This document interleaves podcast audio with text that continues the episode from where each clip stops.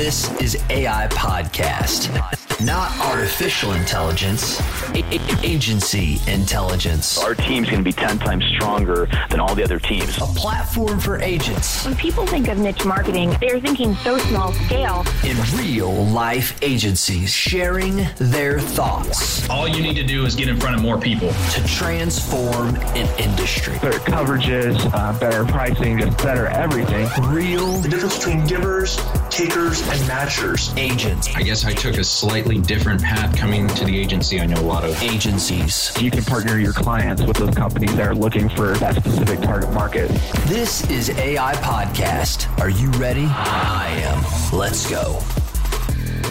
All right, all right, all right, loyal listeners. Welcome to another episode of Agency Intelligence Podcast, where I give you a real agent inside a real agency, giving you the real agency intelligence and not at the artificial that they try to make you believe out there.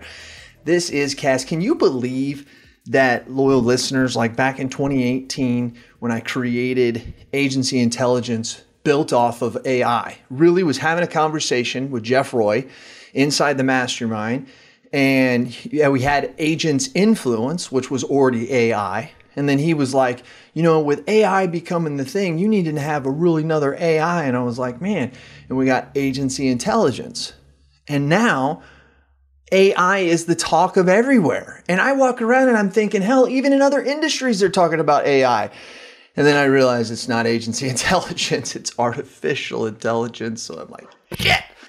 But anyways, it was a it was a it was a Oh, good man. name name brand recognition. So, anyways, today, folks, as you know, agency intelligence. The difference between that and agent's influence is agency intelligence is where I bring you a real agent inside a real agency, giving you the real agency intelligence.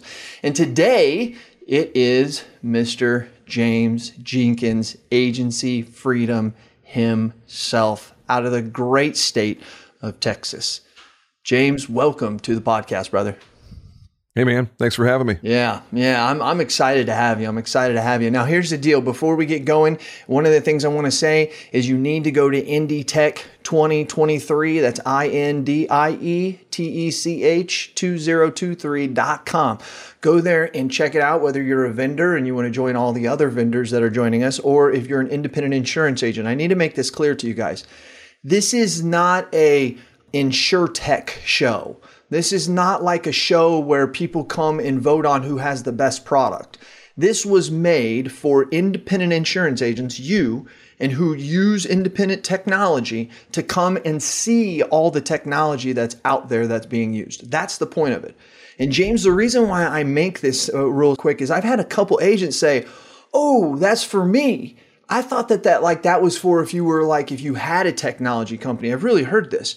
And I'm like, Yeah. no, no, no. I specifically have made this for independent insurance agents and just happen to bring all the technology. Um, so if you're out there and you're and you're hearing that, be sure to go to Indie Tech 2023. You can see the promo video where I lay it all out what it's going to be for you. Be sure to go check it out. We have people signing up. We have a ton of vendors that you can see. You can go right to that website and you can see the vendors that we have lined up coming. So uh, it's going to be super time. James, thank you very much for taking uh, minute and letting me spit in that game out there, brother. Yeah, man. Well, we both have a vested interest in making sure that the house is full there because it makes the event so much more engaging and interesting. And Mm-hmm. I mean, there's nothing worse than going to an event that's you know thirty percent full. And even if even if it's great, you're you're left wishing that more people had showed up because it just makes the the whole thing more interesting, right? Correct. The the more ingredients thrown into the you know the casserole that will occur in Indianapolis in late August. Ironically enough, the casserole. But uh, but what also the uh, the calendars on there. the casserole. Right, you there like that? go. That was good. All you right, did it. You did it, James. You're Great. so you ruined the word. Now I can't say the word casserole without seeing your stupid face. There's could be worse things. Oh man. Um, but yes, with the Indie Tech, also uh, loyal listeners, there's also we're having tracks going on all day. When you go there, you can see the calendar. The calendar's already filled out um, uh, for it. You can see all the tracks that are where education tracks going on during the day. Besides the event going on, where you walk through the customer journey and experience the technology, all that good stuff. But in the meantime, before that happens, uh, James, me, and you, uh, and a bunch of people are heading down to Old Key West for what's it called? Producers in Paradise? Yeah. Producers in Paradise for the is. killing commercial mastermind that our good friend Mr. Carruthers uh, put together right. about three years ago. And and and you know, and it's funny. A lot of people are like, "I've never even heard of this." Well, the reason you haven't is you, it's kind of that's kind of the point is that you've got to be in the killing commercial, and it's really. I'm not just trying to say that we're more selling than others, but really to spend that kind of money, we are. You got to be. Yeah, let's be real. You got to be focused on what you're really trying to do. You got to be a killer, and you also have to be a deep sea fisherman. It definitely doesn't hurt. Uh, I was my first ever deep sea fishing experience last year, and oh man, that's a lot of fun, Dude. A lot of fun. Ton, ton. Yeah, I, I am definitely hooked. Dude, James, there you go again. What's going on? Jeez Louise. I'm a dad. I got to get my dad jokes out. You man. know- I am absolutely shameless with the dad we're jokes. south of uh, we're south of Key West in the Atlantic Ocean, and so we're there. And Yep. I, I look up on the depth meter, and it's forty seven hundred feet. Yep. Yeah, man. No, we we got way out. feet. we were chasing a school of tuna. The captain had his eyes on a group, and we chased them for, gosh, probably close to an hour to try to get somewhere where they would settle down and let us drop the hooks in. And it felt like we were like all the way to Cuba. And I asked the guy, I was like, how far out are we? And he looked at the map, was like, um, we're more than halfway to Cuba. And we're like 50 miles from Key West. it's just an open ocean. I'm like, I'm pretty sure there's a lot of trafficking and pirates and Yeah. stuff out in these waters. Maybe we shouldn't be 50 miles from coast. I'm like, I don't know about this, but everything is fine. We weren't, you know, Yeah. abducted and murdered, uh, thankfully. But you catch it, So- and then you take it back up to shore, and then you they cook it right there and eat it. It's unbelievable. they dress it right in front of you, give you fillets, you stick in a Ziploc bag in a, in a, a freezer tote, and then go to the restaurant and they cook it any way you want. Boom. it. And blackened, fried, grilled, whatever. It's, like the best fish I've ever had in my life, phenomenal. hands down. The only bad No. part about the dinner is, is I'm absolutely exhausted. All I want to do is I want to eat and I want to go to bed because I've been drinking for three days and then I just got done uh, uh, catching these bad boys. You know, Well, Carruthers knows what he's doing making that on Sunday because everybody is tapped out at that point, And you wake up on Monday morning and it's time to board a plane and go home. It is. Because there ain't no more learning happening after a full day of deep sea fishing. That's for sure. It will put it will put the beating on you. It will put the beating on you, but absolutely fun, absolutely fun. And then following that, I think is going to be Indie Tech. I don't think there's any other events uh, more going on. But I want to talk No. real quick, James. I want to turn this uh, as we go um, to. I I used to have James a, a long podcast. Usually, I keep them between twenty to thirty minutes. There's probably no way in the world Jason Cass and James Jenkins are going to get on a podcast and it only lasts that long. But let me ask you Nope. this: Where are we Zero at in the state of this industry? I want to talk about the state of this industry as far as our carriers. I want to talk about the state of the industry as far as our vendors and our and our partners that help make us uh, make uh, transact business, and Yep. uh, and also talk about the agents um, and and technology and where it's at with that. You want to join with You want me? to take it in that order? no, not necessarily in that order. We'll jump around, but let's we could start with Okay. that order. What do you think the carriers are thinking right now? You know, I think the carriers, and I'm just going to keep it simple because the distribution value chain is more complex than it's ever been. Hey, man. We have you know like four different categories of approach to the market with uh, the the DTC direct to consumer players, the whole world of embedded and pseudo embedded, and then of course your admitted blue chip players, and then the whole E&S marketplace that includes all the wholesalers and all of that. I can't talk about E&S because we'd have an entire podcast about the state of the market in the E&S world. Yeah. But I, I think the reality of the the ESG conversation, you know, environmental and Social, and impact uh, and what it? governance, governmental. en- environments, social and governance, but basically the environmental impact uh, on the insurance industry. Climate change has made a lot of impact felt in specific categories. I'm mostly looking at property and auto. Their property is out of control, uh, largely due to increased cat uh, frequency and severity. You know whether whether you are you know in a high fire area like Colorado, Wyoming, California, uh, in Oregon too, or you're or you're coastal and you're more concerned about tropical stuff. I mean, the the impact of climate change on the frequency and severity of weather-related cat losses. I think without making a political statement, I think you can look at the data Right. and see that there's an uptick in 100%. weather cats. 100%. Where we blame it, where I- the politicizing comes, is where who what's creating it.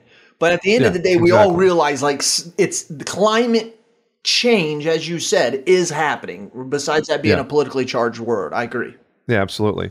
And I, I think that is forcing a lot of carriers just out of existential interest to tighten up across the board, to reduce capacity, to renegotiate the reinsurance contracts, which puts downward pressure on the rest of the value chain. You know, you see rates spiraling out of control, and agents, uninformed, ignorant agents, want to rail about XYZ rate increases when I'm just like, have you seen the combined ratio in that line of business for this carrier? Mm-hmm. Do you have any idea how underwater they are? They're sitting there with their entire house on fire. They're trying to figure out anything they can do to stop the bleeding so they don't, you know, lose capacity or dare I say it, lose a reinsurance contract and then have to pull what, you know, Hippo did here in Texas in 2019, 2020, I think, where they just say, nope, we're good. We're at capacity. We can't write homeowners in Texas, where they just pause entirely. The only reason they did that was their loss ratio was out of control because a certain uh, group of agents uh, that rhymes with moose bread uh, came in and wrote an absolute shit ton of hippo policies, and their loss ratio spiraled out of control. And they had to pause because reinsurance said, "Whoa, whoa, whoa! Hold on, guys! No, no, no, no, no, no. We're good. We we need to we need to fix this before we write a lot more policies." So I think that's the state of of the entire country. You know, some some geographies are expressing it in certain lines of business, and others different lines of business. But there's a lot of pressure to adjust to the new realities of of weather and, and implications uh, in the differences, the variations of of the distribution value chain that didn't exist five years ago. Totally didn't. And, and and and the climate change is a huge thing. I mean, it really truly is. There's no doubt that they're taking on more losses. You know, I go to my carriers and well, we'll go beyond that. But there's also just simple education and things that just don't make sense. I was um you get you hit this on some you just made me think about this. About a year ago, year and a half ago, I can't remember what company it was, but they did a study and they said that back in 1970 something, the average homeowner deductible was $250. And hmm. equate that to today, that the average homeowner, if it was $250 deductible, is equivalent to 23 to 24, $2,500. So for so for you to try to get somebody to take it up 500 to 1000, they're still way under where it used to be in a time where claims really weren't made, where, where there weren't a ton of claims made. Now there is, and the, and the relevance also. So I think it goes back up to we're either going to have to start taking um, higher premiums or larger deductibles. That's always been the case, right? But no one ever messes with this, James, until it stops, until it starts hurting the mortgage and home business. Once, Yep. once you don't have loans that can't close because rates are too high, that's when Uncle Sam gets involved, in my opinion. What do you think? there's there's a two stage process to this. If you don't, if you as in the market, if the carriers don't respond to the affordability crisis, then it becomes an availability crisis. Ah. Just ask anybody in Louisiana or Florida about the pricing, and they're going to be more concerned with can I even get homeowners insurance? Can I go somewhere other than Citizens to get access to find an entry point to meet the needs that I'm contractually obligated to meet with you know lenders and mortgagees and whatnot. The whole affordability question, I, I think, deductible raising and if further segmenting of the the way that coverage is offered. You know, we're you know five ten years ago, everything was packaged out. Oh, here's your package of endorsement options for your homeowners policy, and we're going to include da da da da da da da da da da in a package. Do you want this package or not? Now, just about every carrier has a la carte everything. Uh, You are literally picking and choosing whatever you want at the point of sale. And, you know, some captive carriers and, and agents in particular are, are famous for selling stripped out policies that are very competitive on price, Mhm. and it, it's a certain you know blue company that I'm not going to name. But when when you as an independent agent go up against an exclusive agent from a certain company that is very commonly stripping everything out, it, you're getting over the affordability problem. Now, whether or not it's it's ideal for the client, I mean that's an entirely Mhm. separate conversation. Mhm. But it's not even the company's fault, honestly. It is the individual agent, in my opinion, that has a responsibility to move beyond the lowest common denominator whole selling on price thing. And they feel like they have to do something like that to meet the affordability needs of the client. The problem is they're not disclosing to the client what they're doing. right. And the client thinks they have a policy that meets their needs. You know the old joke what should your insurance cover? Everything. And what should it cost? Nothing. It's like the client expects that the policy covers what they think it covers. They're not reading the document. Mhm. They're expecting that their agent is giving them what they asked for. And a lot of the agents aren't in in the name of meeting this affordability crisis. Now, I think we can both agree that increasing a deductible or leaving off an endorsement is a perfectly acceptable strategy Mhm. as long as we're disclosing to the client exactly what we're doing. I, th- I think a lot of agents are feeling the crunch of increased cost and all these other factors that are putting pressure on the retail agent. They're just not following good systems, processes, and workflows and, you know, disclosing to the insured exactly what they're doing. I think that's a whole separate conversation, obviously, but you're absolutely right. There's an affordability crisis mm-hmm. almost uniformly across the country. And if we don't respond to it as an industry, then we will have an availability crisis very soon thereafter.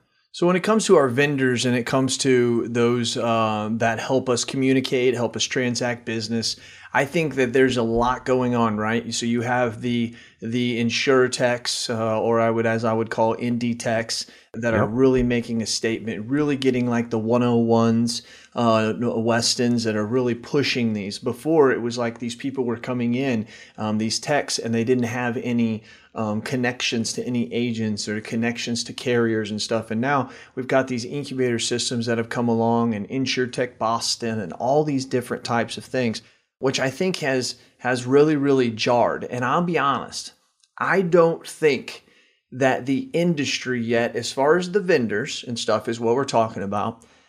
I don't think they realize the ramifications of what is getting ready to occur in their life in the next two to four years.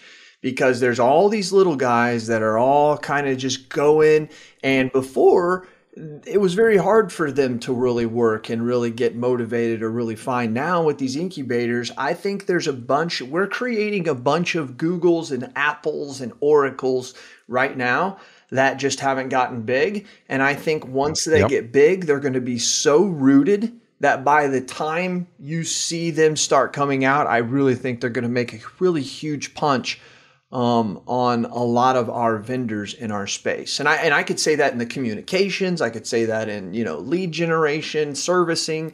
I- I'm not just saying one specific. I'm saying a lot.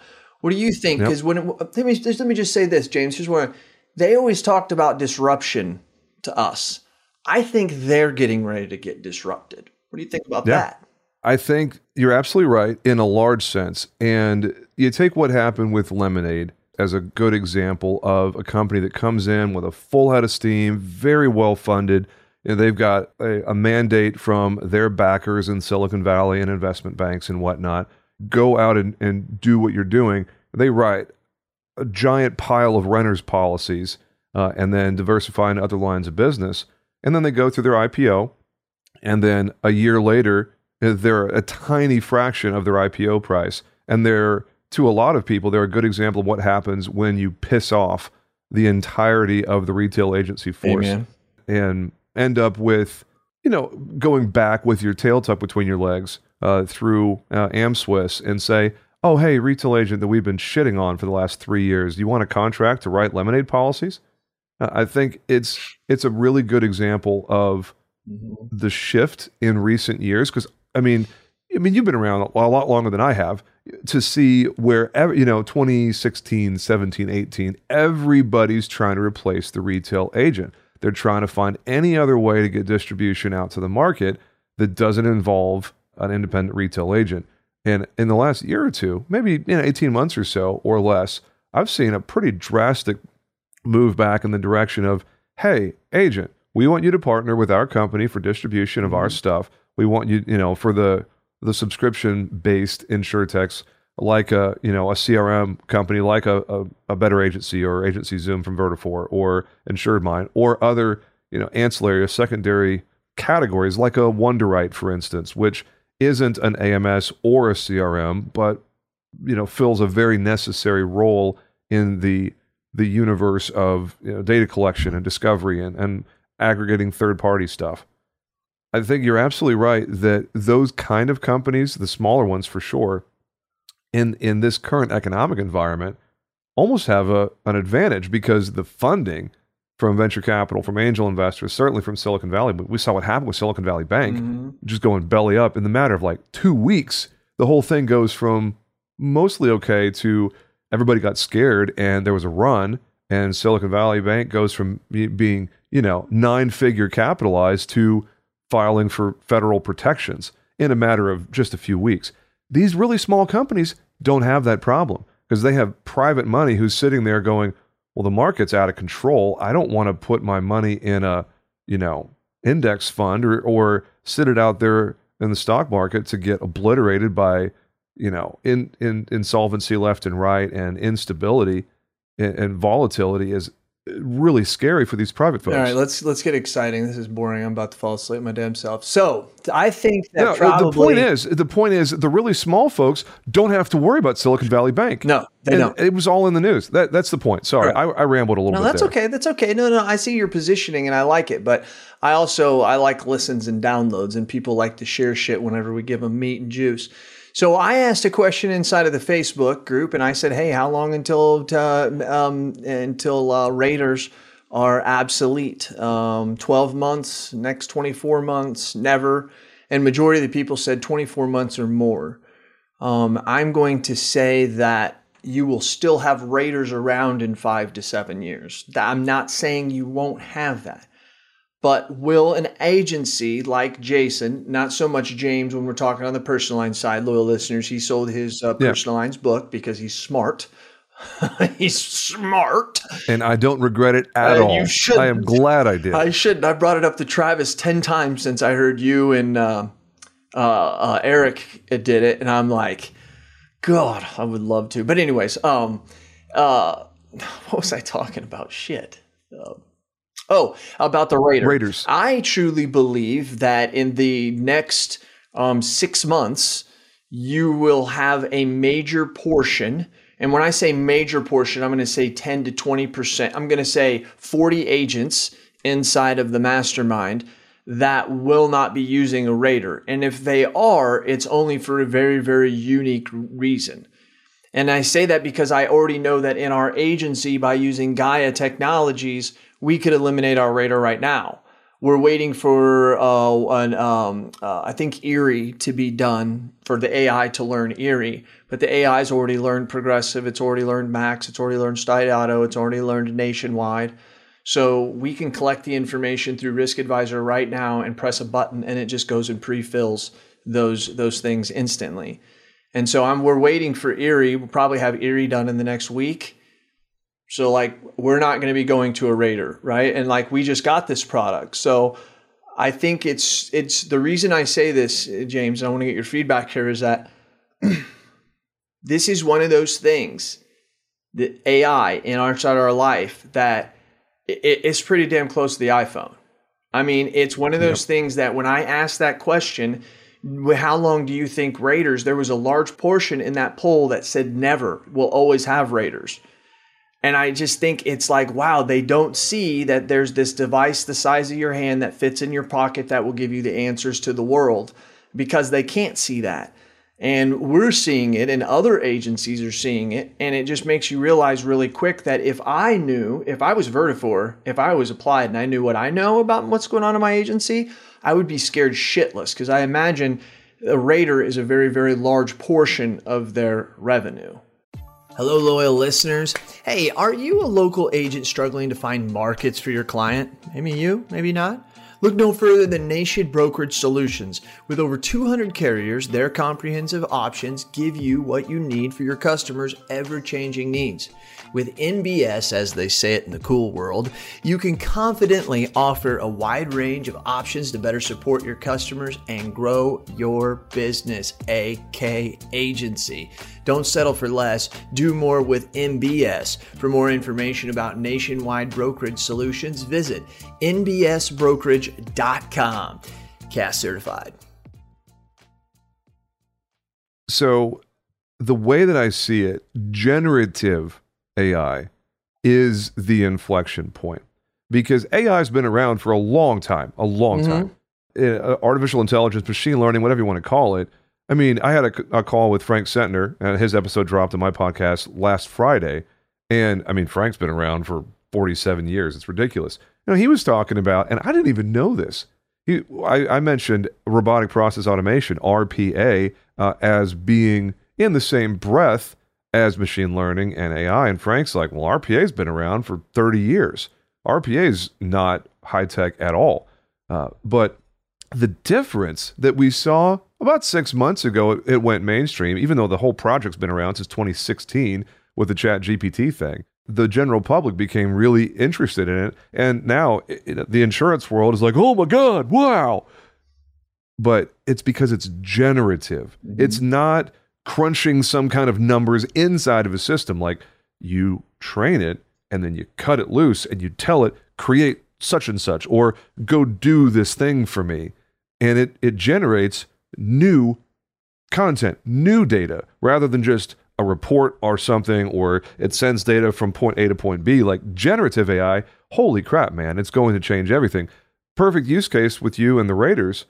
You know, we'll still probably call it a rater, you know, two, three, four, five years from now. But the reality is, it's generative AI behind the scenes that is taking data from all these places and doing something with it, which is what we haven't ever seen before.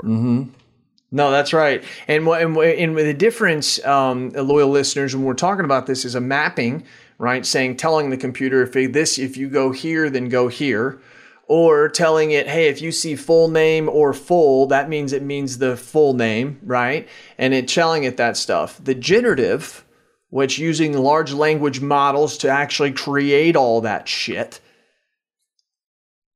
basically when you tell it what the name of the insured is it doesn't matter how it's asked it'll figure out what it is because it's able to generate its own understanding of what this data is and what is the data it's going to just like me or you would be like oh i have this piece of paper that has this data on it I go to this site, oh, I can figure out that this needs to go there. Now, the data may not be listed the same as the way it is there, but I can kind of figure it out. Um, and, and that's what you're talking about there. There's no way that you could you could possibly know every which way every insurance company asks every question. And that's where I think we'll always have automations. I think we'll always still need APIs. I really do. But I think Yep. that the amount of APIs we need are going to go away dramatically, dramatically. Yep. And um, yeah, Well, because if you have your own little pet robot running scripts on your end and collecting data from XYZ, and you know, you give your robot a login mm-hmm. to whatever carrier or wholesaler or or whatever it happens to be. I'm reminded of Otter AI for an example. Like your Otter AI is sitting in the Zoom call with you. Mm-hmm. And it literally has a little box over there by itself. What is it doing? It's listening to everything that is said and then dumping out transcripts and creating content based on what it picked up in the Zoom call. A perfect example. James, to add to that, this is so funny you bring this up. Thank you for bringing that up. So, inside the mastermind calls, we have our average size of the call has more users than in the past ever, but we have less people on the calls. And the reason is is because we'll have 30 people on the call, but we only are but we're users, but we only have 16 or 17 people who are in the call because people like Cy Young, and I only bring him out because he's I talked to him about this. He doesn't show up on the second Thursday. He always shows up on the fourth Thursday. So on the second Thursday, he just sends his Otter. And his otter sits in there and takes the notes and then emails them to him and tells him which it is.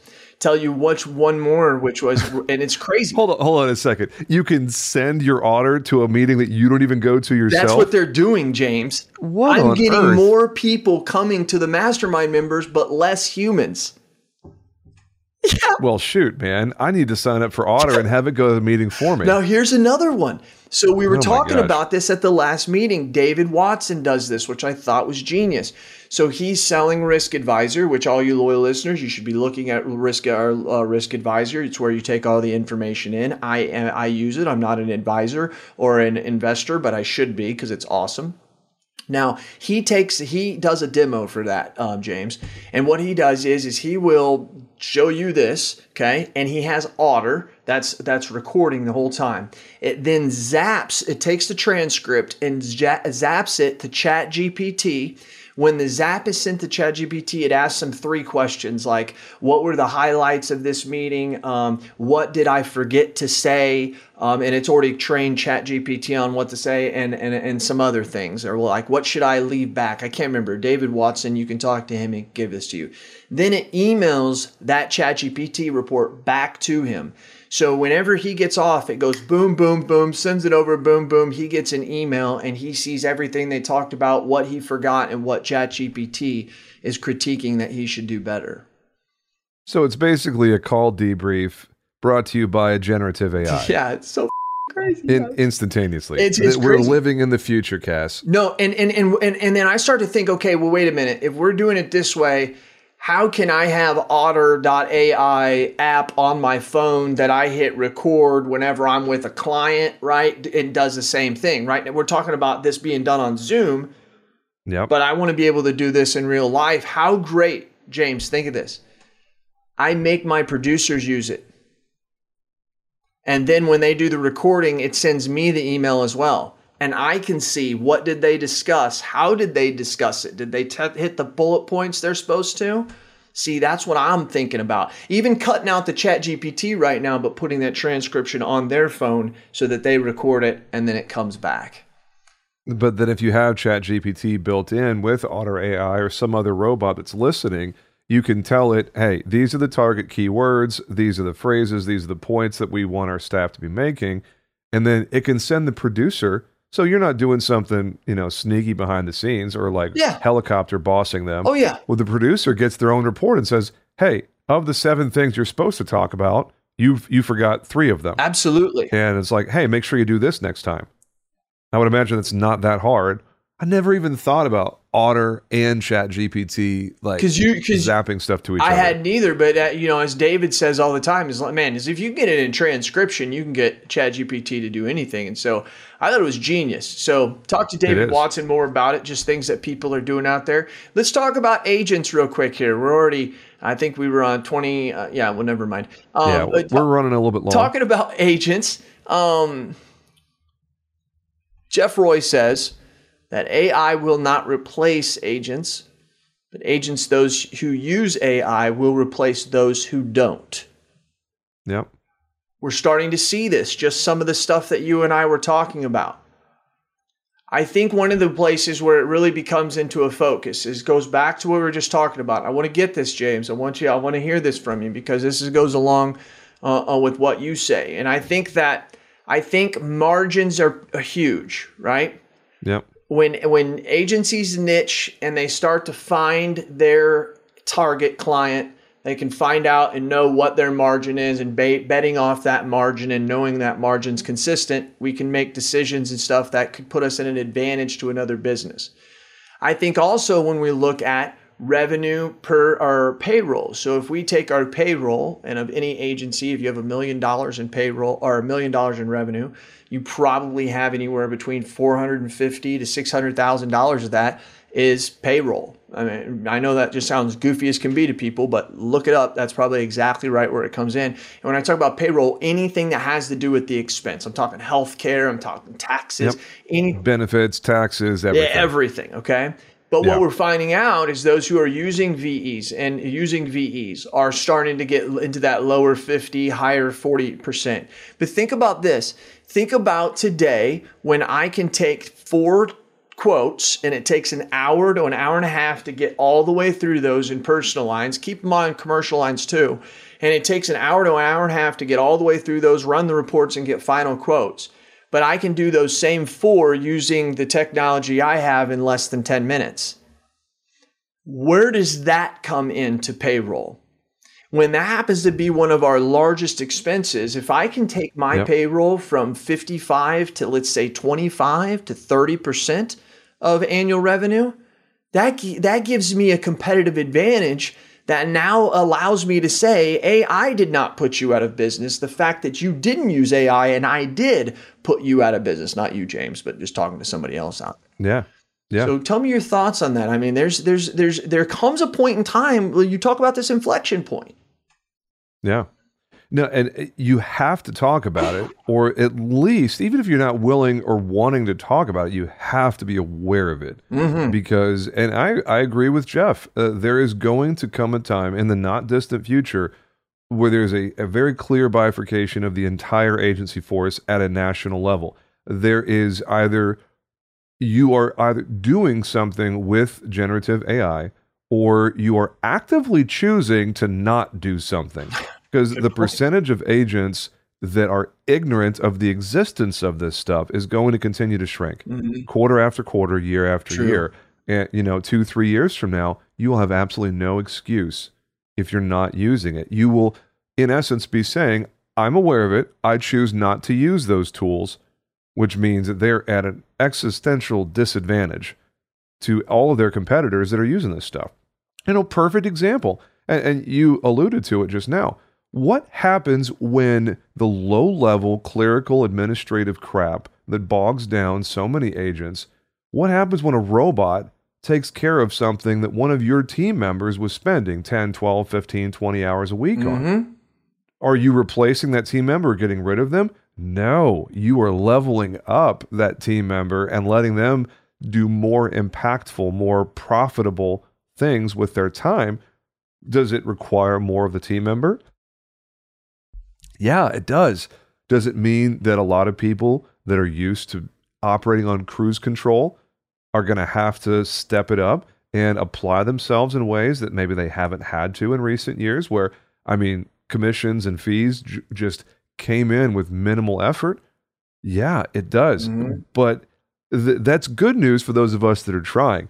Those of the, the people that are not trying aren't listening to this podcast, so I don't have to be polite to them. Those folks are bottom feeders, and they're going to find their place in the market disappearing at a rapid pace. It will. Uh, it- no, I, I made a I made a, a, a comment here a few months ago, and it, I stand by it. I said, and there's exceptions to the rule, of course, but speaking in a general sense, an insurance agency never goes bankrupt because the renewal income stream is more than sufficient to not allow uh, bankruptcy to be an existential threat. The reality is, it just gets slowly smaller and smaller, and either gets sold off or passed down to a family member or gets absorbed in, in some other way where it's a much smaller valuation, a much smaller exit than it could have been. And the reality is, these folks that are on the sidelines that are not engaging in generative AI and taking advantage of the opportunities in front of them, they're not going to be out of the game. They're just going to be marginalized and eventually, quietly, slowly fade away, and their agencies will die and be absorbed by somebody else, private equity backed broker or whatever, and, and they will exit the game. think of it. Think of the whimper. compound. Think of the compound, James. Okay. Got an agency like yours that's using VEs.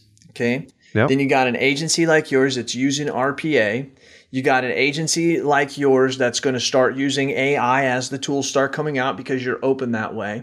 You're taking your biggest expense, let's just say it's 50%, and Yep. also the tasks that you're using this technology to do, 70 to 80% of the tasks that we do in an agency don't require a license. So you're literally taking that biggest part of what your agency does that doesn't require a license. You're taking people who don't need to have a license or technology, and you're removing the people who cost you money and putting just that technology on there.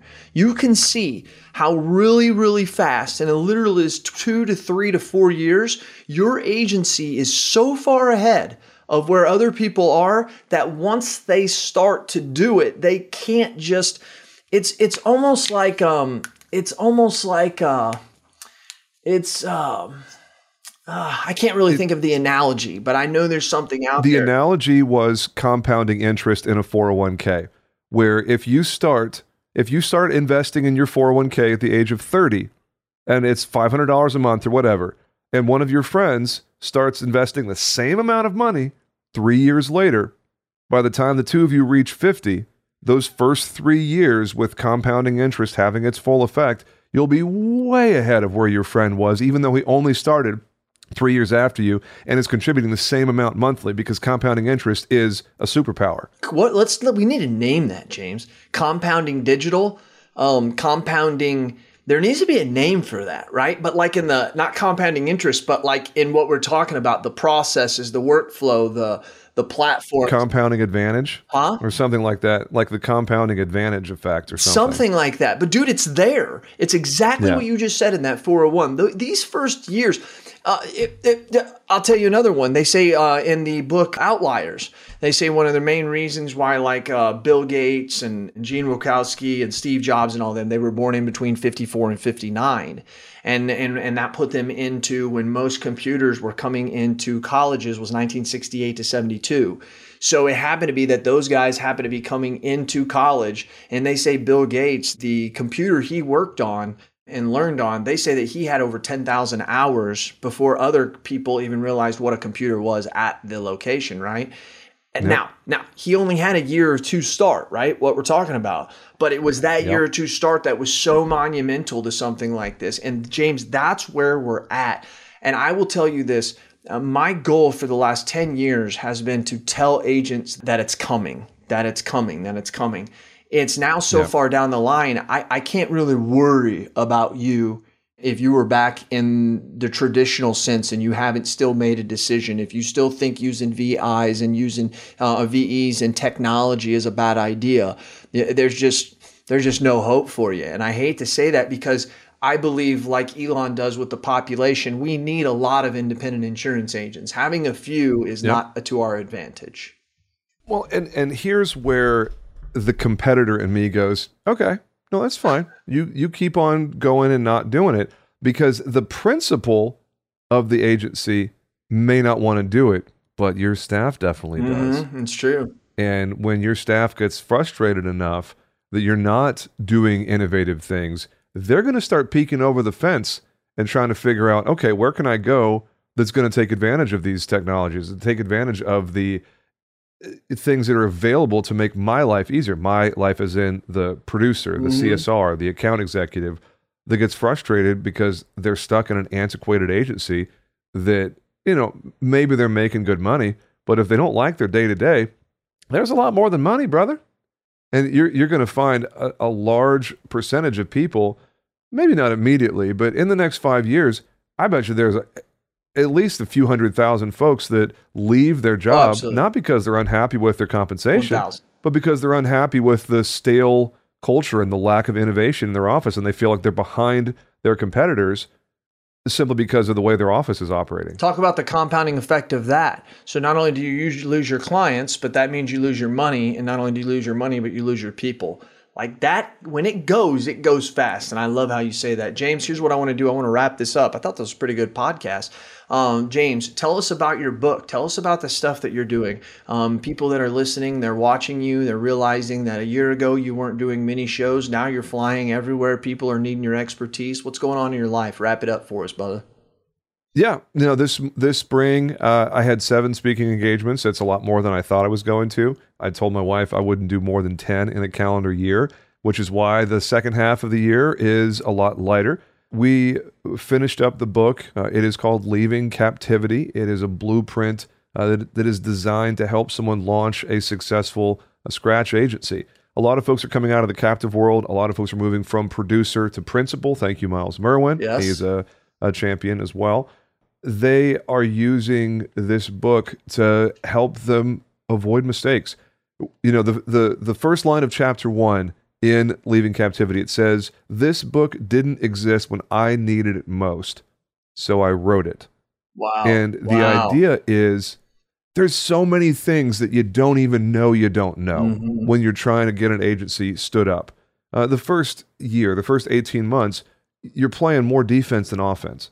And uh, leaving captivity is is going to help people break even faster, uh, and that's uh, that's the biggest thing.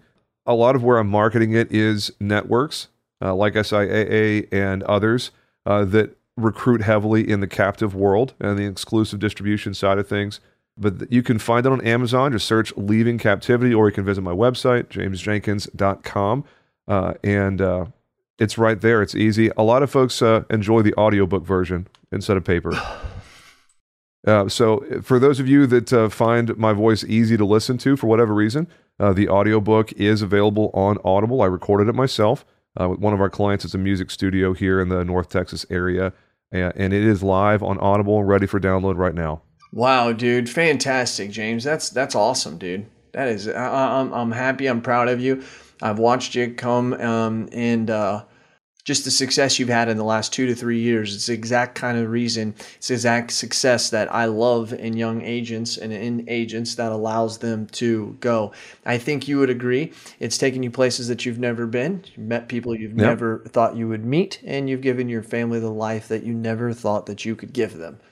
You're right. That's the beautiful. And I'd be remiss if I didn't acknowledge that you are in the acknowledgments in the book. Uh, it is largely your fault that I started the podcasting thing. Uh, you called me up and basically demanded that I launch a podcast Mm-hmm. because I said no. And then you came back at me and said, No, I'm serious. You need to do Yep, this. you do. And here we are. So I. I don't know how proud that makes you. You have a lot of feathers in your cap, Yep. uh, but you are, in, in a large part, responsible for uh, me being a podcast host and all the things that have happened since then. I, and I knew that those things would happen. I knew the industry needed to hear you. Um, a lot of the podcasts that are out there are just boring, man. But you have a way of saying what needs to be said, regardless if people like it or not. I'm that way. And that's why I don't get invited to all the cool places sometimes. And sometimes you don't get invited to all the cool places sometimes. Now, what cool is, I'm, I'm you know, I'm, I'm being facetious there, but I, what that I'm means, still working on those invites, by the Huh? way. I, I'm still working on those invites. Yeah, I want those you, invites. you know, but but here's the thing: I take it as a pride that I wasn't invited because that just shows me that I'm the eagle, right? They're they're they're all the birds that are flying together, and when you, when I don't purposely get invited to something, I don't care what it is. When I don't get invited to it, I think to myself, okay, I'm doing it because I know that leaders sometimes have the loneliest life, right? And I, I just know that. And so, and I'm cool with that. But here, here's the thing that I, that I want you to know. I knew that you would be willing to have that kind of attitude as well. And you would do and say what needed to be said to push this industry along. And that's what's the cool thing. It's not about our egos. Don't get me wrong. It's cool that I go places and people know who I am. Don't get me wrong. I know you feel that same way as well. But at the end of the day, I need in 60 years, I want people to be meeting people they never thought they would be meeting and going places they never thought they would be going and giving their family the life that they never thought that they would give. To me, that is what is important. That's totally what is important. And I think deep down inside, that's what's important with you.